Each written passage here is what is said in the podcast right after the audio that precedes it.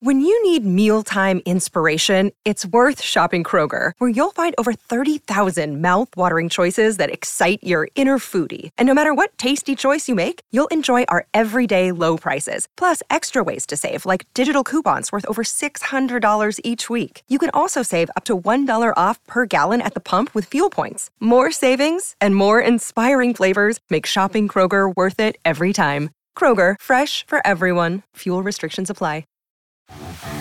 Welcome to the eighth season of the Combustion Chronicles podcast, where bold leaders combine with big ideas to make life better for all of us.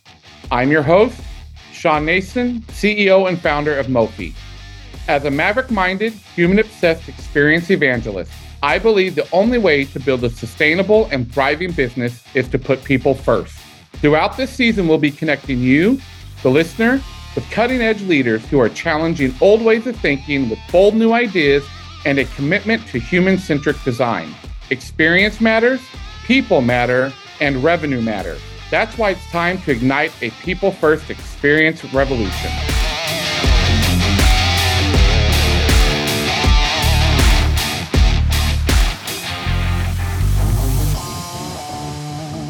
My guest today, Ali Jawin, is on a mission to demystify the processes that drive marketing success. Having built her career designing growth strategies and programs for digitally focused global organizations, she blends a bottom line approach with a talent for igniting brand recognition through impactful marketing campaigns that deliver quantifiable results on a global scale. Ali is currently Vice President of Global Marketing for the RepTrak Company, where she's responsible for scaling the organization's global footprint and go to market strategy. She has deep expertise that spans growth marketing, marketing automation, and customer acquisition for both B2B and B2C organizations. Welcome to the Combustion Chronicles, Ali. Thank you so much for having me. It is so fun to have you on the podcast. I know, Ali, we follow each other on LinkedIn and love our posts. And so I want to ask you you know, for a lot of people, marketing and reputation management seem more like dark magic than hard science. And I think probably even more today than ever. So, when you're sitting at a dinner party or at a social and someone asks you what you do, what do you tell them? It's such a good question because if I say I lead a global marketing department, I get a blank stare. It's not like, oh, I'm an orthodontist. So I tend to explain it in basically two ways. The first is that I see myself as a conductor and that my department is a symphony, that we get the score or the strategy that I've worked on with the rest of the executive leadership team. And then it's my job to go make sure that my department executes everything as they should be. And I'm going to really torture this analogy, but let's say that like creative is the strings and operations are the winds. I, clearly, don't know enough about music, but they all have to work together at the same time. And one of the things I love about marketing is that it is so collaborative. Forget working with other departments, which they absolutely have to do to be successful because marketing touches every single part of the organization. Get a good marketing campaign off the ground. I need to make sure that every person, every resource, every dollar is playing the same tune at the same time when they're meant to be, that people get their opportunity to shine. So I guess that's more on the management side. But the other thing I like to do, or I do, and it sounds so simple, but is actually a lot harder, is use data to make decisions. Because while it seems that so much of marketing is dark magic, in so many areas, especially anything digital, there's actually the metrics there. If anything, I think marketers need to do a better job about not being afraid of math because to be fair, no one went into marketing to do math. I, as one of the many people who eventually ended up in marketing, went there because I didn't think I need to do math. I was bad at math. It turned out I was just bad at calculating math, but there's Excel for that. But basically, using all of the data, I know if they just told me that in a school, I would have had a very different career. I just can't get the, to the number. But if you give me the right numbers, there's so much about marketing that's or like I say, there are only two things that are really hard about marketing knowing what to do and then executing on that. But we generally have the data if we're not afraid to look at it to tell us what the right thing to do is. And then there's my orchestra that I have to conduct to get it there. But really, using data to make smart decisions. I love that analogy. I'm a musician. So that was my first career. So I love that analogy and I love how you brought it together because I don't know that I've ever heard it put that way. So thank you for that so much. So let's dig a little bit into your personal experience. Yeah. So at Mofi, we talk about this thing called the experience ecosystem. Our our listeners are very familiar with it. I talk about it a lot. I say that I stole it from Disney because Disney does an amazing job at managing this ecosystem of a, a guest experience or experience in general. And you know, too many organizations, there's there's really this big gap between brand, as you know, brand management and actual experience that people are having.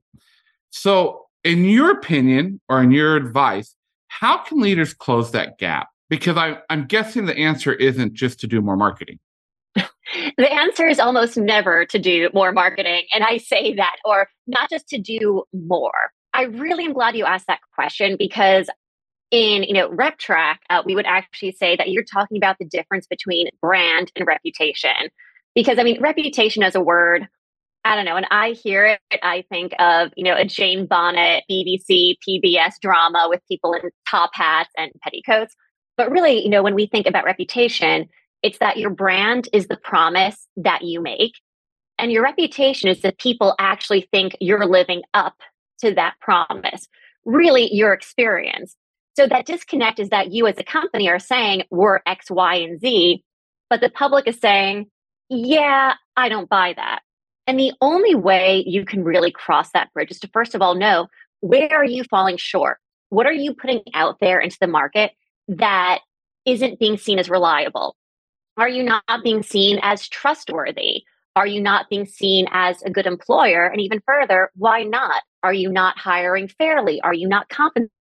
fairly? Would people welcome you to their neighborhoods? Unless you know where you're falling short, you're just going to do more. So I'd say the first thing you need to figure out is where is that disconnect? Re- you know, and there are bunches of ways that you could get there. I promise I'm not going to pitch, but find out where that is and laser focus there. Just spending more brand awareness dollars. And trust me, I love a good brand awareness campaign. That's not going to make the difference people feel the lack of connection when there's a promise of a brand that's been broken. Find out where that gap is. And it could be it's a communication problem. Maybe you actually, you know, let's say people don't think you're being a fair employer, that you're not working hard enough to reduce waste within your company. Maybe you're actually doing an amazing job and you're just not communicating that. You know, in this world, perception is reality. So you need to find out where that disconnect is before you can solve it. Otherwise, you're just going to spend money, bandwidth, effort, and not fix that. Okay. So let's take that down even a level farther. So, what would you say that industries might learn from your industry around this whole concept? I would say that you are not communicating anywhere near enough. And on the off chance that you are, are you communicating in the way that people are going to listen? Because one thing I always even need to say to my company and anyone in my industry is that pre COVID, people had the attention span of a goldfish. I don't know if there's anything less than an attention span of a goldfish, but whatever it is, that's where we are now post COVID. Whether we like it or not, TikTok has influenced how we want to receive content. So you can't just put out a press release and expect people to read it, or you can't do one digital ads you need to be constantly communicating everywhere. Because you see one positive article, per se, on your company doing X, Y, or Z, people will forget it. They need to see that, that again and again. If you're going to be sticky, you need to keep on communicating on the channels and in the language and never stop. Because the second you stop, another company is going to come in there, probably your competitor, and it's this constant stream of communication. Also, no one's going to open every email. No one's going to see every tweet.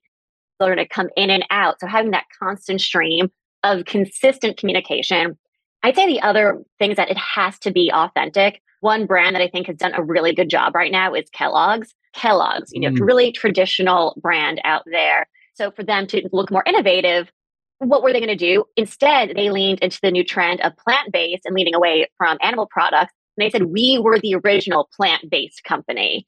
So leaning into that authenticity, their tradition to be show this new trendy area as opposed to trying to be someone who they weren't. So authenticity, such a buzzword. But on the other hand, people can sense if it's false. They know. So finding a way to communicate that's authentic and true to who you are is really important.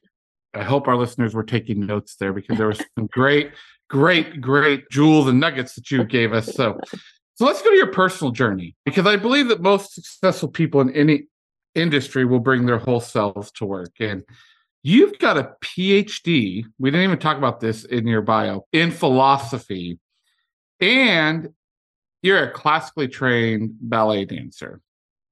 What role does that background play into your success today? So much. So I grew up as a ballet dancer. I danced professionally for an opera company at Lincoln Center. And more than anything, it taught me grit because ballet is so hard. It is so punishing physically or mentally when you're a teenager. And the show always must go on it does not matter if you don't feel like going to practice or if you don't feel like going to rehearsal. You might be exhausted. You might be on stage and your pointe shoe is filling up with blood, but that show is going on, the curtain's going up. So you're going to smile and you are going to make it happen. And there have just been so many times in my career where it's like, do I really want to do this report? Or, uh, but just sort of that determination of grit of I'm going to go sit here really has been so important. And you know, on an extra personal note, and I'm sharing this to partly spread awareness, two months ago, I was diagnosed with colon cancer. And I was incredibly lucky that it was caught early and I'm going to be completely fine. But, you know, there is no cancer battle that is super fun or that anyone looks forward to. And in a week and a half, I have my first of two major life changing surgeries, possibly chemo. And when everyone's like, well, how are you still running our global company kickoff, which starts on Monday?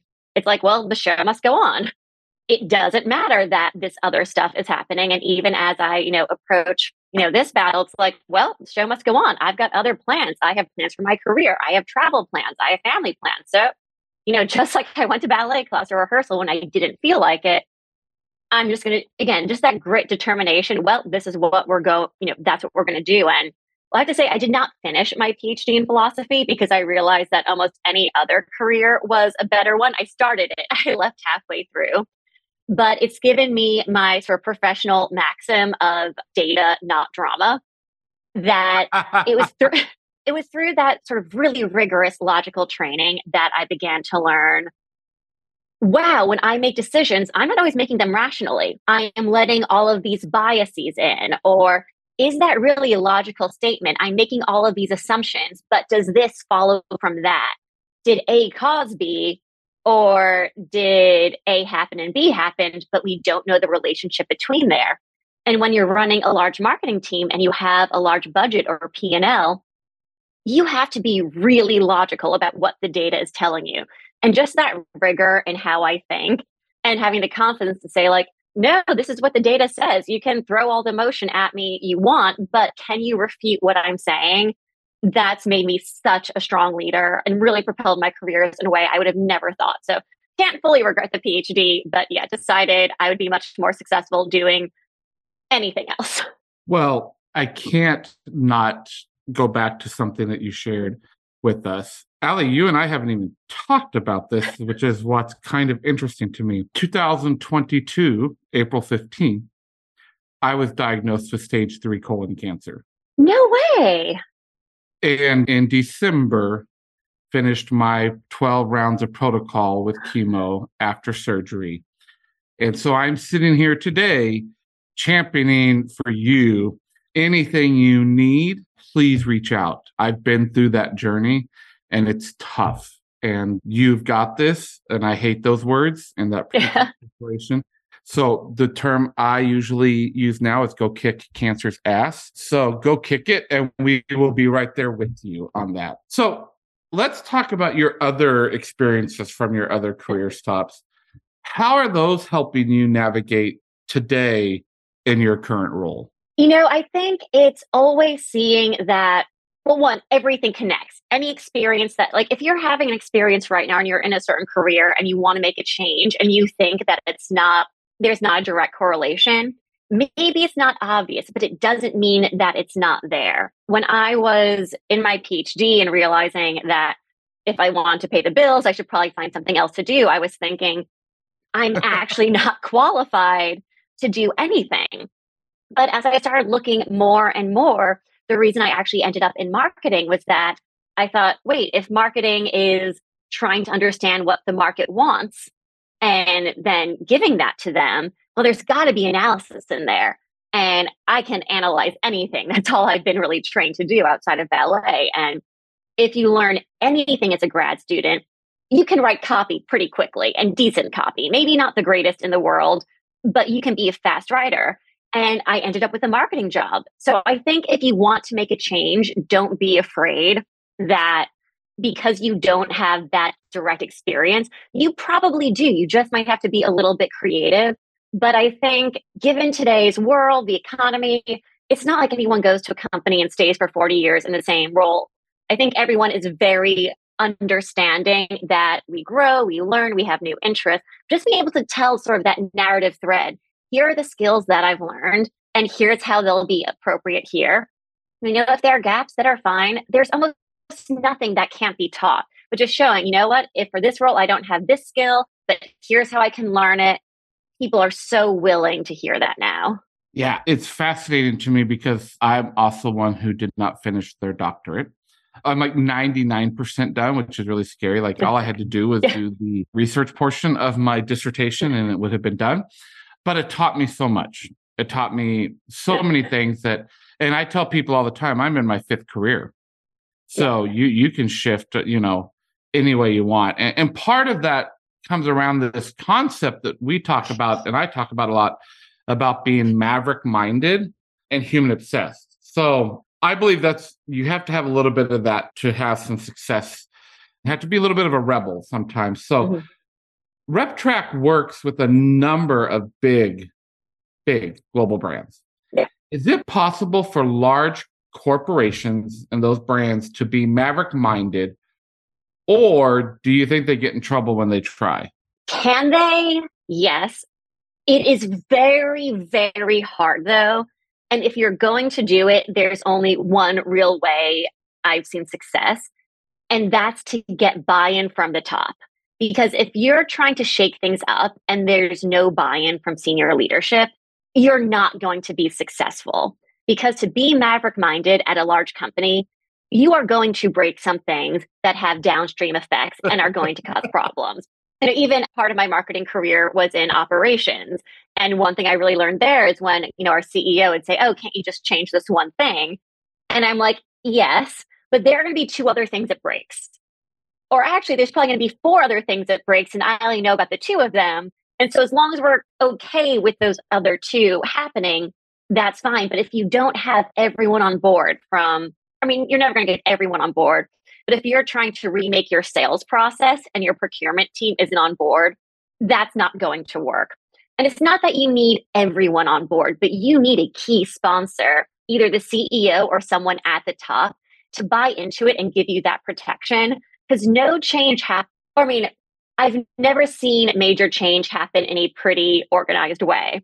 it's so hard. I mean, again, RepTrak is a significantly smaller company, but I was brought in originally to essentially, you know, burn down the old fashioned marketing team and start it up to start it again. And I had to burn it down with operations and build it up. And we're really proud of where we are today. But I could have never done that if I didn't have the CEO support, if I didn't have finances support. The CEO gave me the cover, finance gave me the budget. And that's at a small company. But a large company, you know, if you can have an executive sponsor not who will not just sponsor you to your face, but who, who will sponsor you when you're not in the room, then it can be done. But really make sure you have that and that they have skin in the game as well. Because someone who's only half on your side, then it's going to be really, really challenging and you're going to end up in hot water without the resources you need. And I'd say the other thing is that it's going to take time to see the results. There's going to be a matter of months, if not years, where it's messy while you're still figuring things out and making sure you're staffed for that or that you set expectations and treat your team well during it because change is hard change is scary no one likes disrupting the status. I mean, I like disrupting the status quo, but a lot of people, if you've signed up for a large company, that might be not be what your team signed up for. Really getting everyone on board, letting them know, and that if this isn't what they want anymore, that's all right too, that this is a different way of working, but being very clear and understanding that this is going to be hard, it is going to be messy, and get okay living there. And if you're not, then let's find you somewhere where you'll be happier. We use that line, disrupting the status quo. So I love it. So let's talk to the human obsession part because as much as I love marketing and marketers, I do think sometimes that that marketers get so caught in the data that they actually forget the human side of it. And so, how might we create some more human obsession in the marketing industry, yeah. moving more towards qualitative, right, than the quantitative data? What's your thoughts? What's your opinion on that?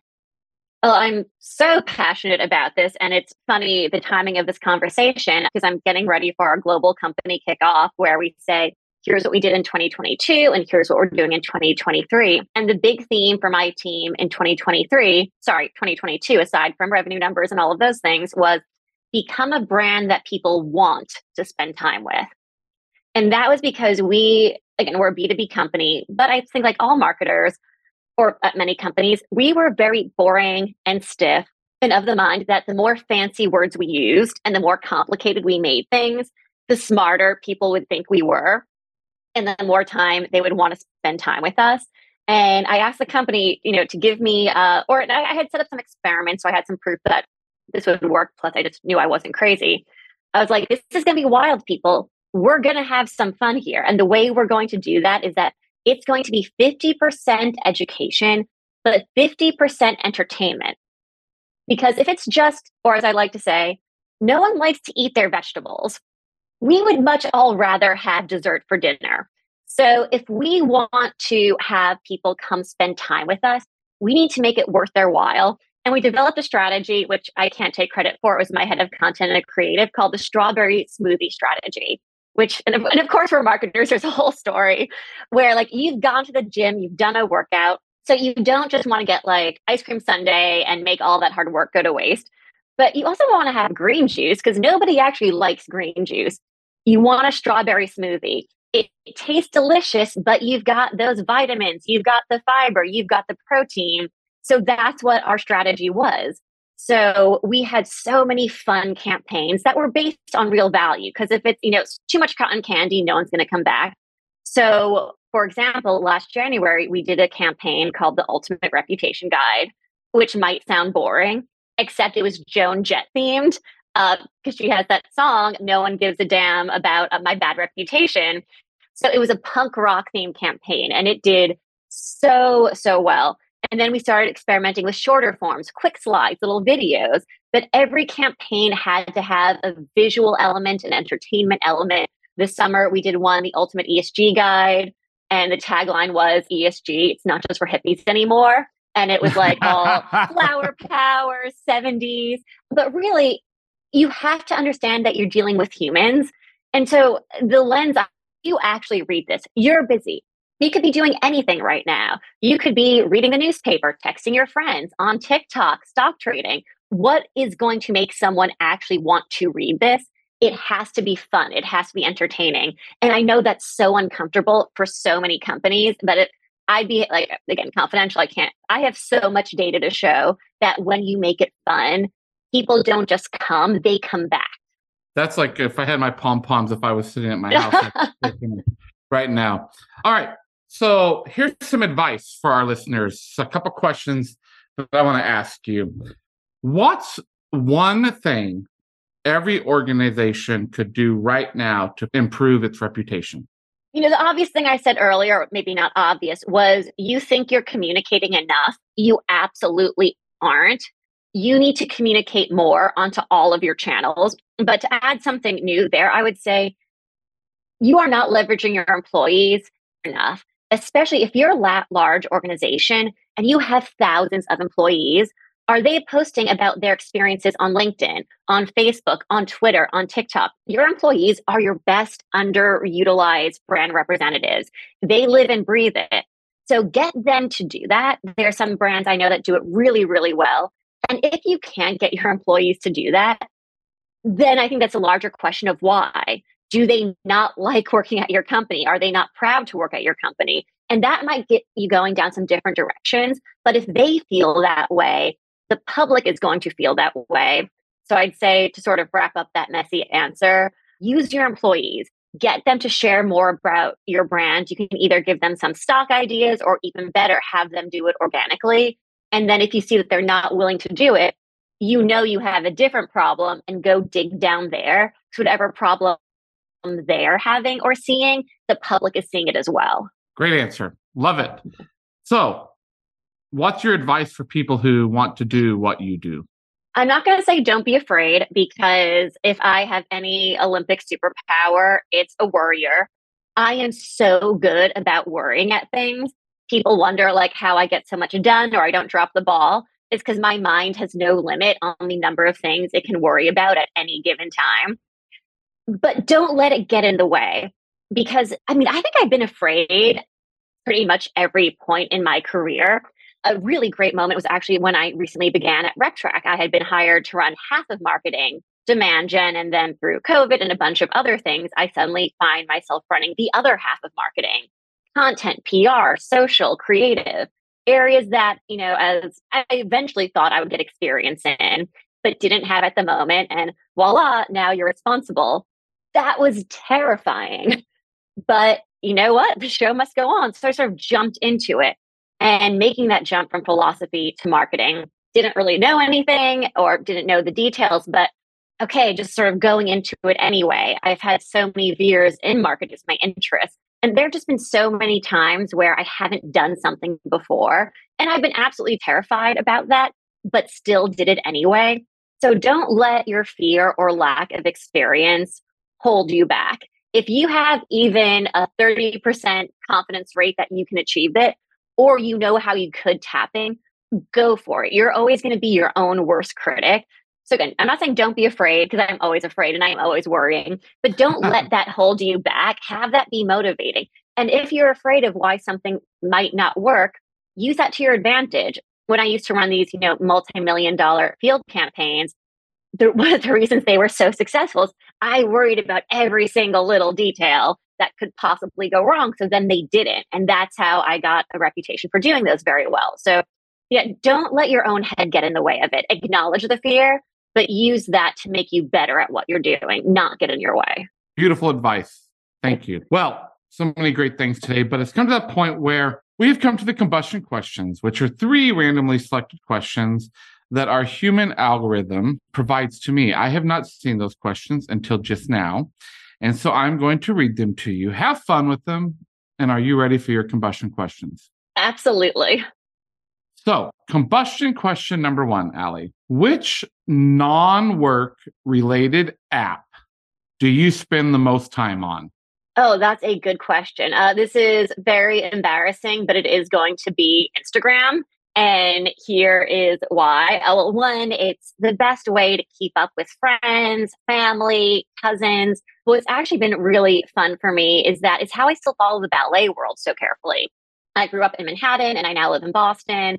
And there's so much dance world in New York that I miss out on. I don't get to go to New York City Ballet every day or American Ballet Theater. But through Instagram, I still feel very connected to it. I still get to see the dancers who are up and coming and follow their careers. And I don't know, I, I find a lot of joy from it. Though it's funny, if you were to ask my husband, he would absolutely say either rent the runway or the real real. So had, had, had, to throw that out there that when he eventually listens to this, he's going to call me a liar. So those are two close follow ups. Okay, awesome.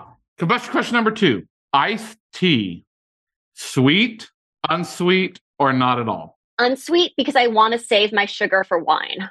Red or white? Depends on the mood. I mean, it's wine. It's just wine. Okay, I love yeah, it. Wine I, love it. I, I don't discriminate. Yes. Okay. Question number three. What do you think about crayons? Oh, I have not thought about crayons in a while. So I'm just going to think about off the top of my head. You know what I like about them?